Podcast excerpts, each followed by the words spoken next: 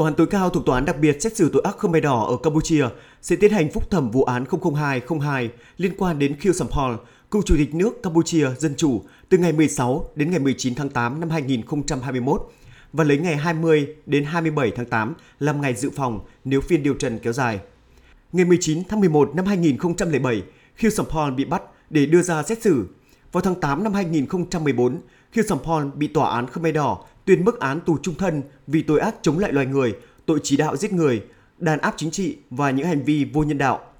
Tháng mười một năm hai nghìn không trăm mười tám, Khieu Samphan bị tuyên án phạm các tội ác chống lại loài người và tội diệt chủng đối với người Chăm theo đạo Hồi và người Việt Nam, nhưng sau đó đã kháng cáo lên Tòa án tối cao. Người phát ngôn của Tòa án Khmer Đỏ, ông Neth Pheaktra cho biết, hôm nay là một ngày rất quan trọng đối với công lý quốc tế, đối với nhân loại và đặc biệt là đối với các nạn nhân của chế độ Khmer Đỏ. Tòa án tối cao sẽ xem xét hồ sơ không không hai không hai liên quan đến Khieu Samphan, cựu lãnh đạo Khmer Đỏ duy nhất còn sống, để đi đến kết luận là phán quyết của Tòa án sơ thẩm đối với Khieu Samphan là đúng hay sai. Ông Neth Pheaktra cũng cho biết, sau phiên xử phúc thẩm, Tòa án tối cao bao gồm ba thẩm phán quốc tế, bốn thẩm phán Campuchia sẽ xem xét và ra phán quyết cuối cùng vào quý bốn năm hai nghìn không trăm hai mươi hai.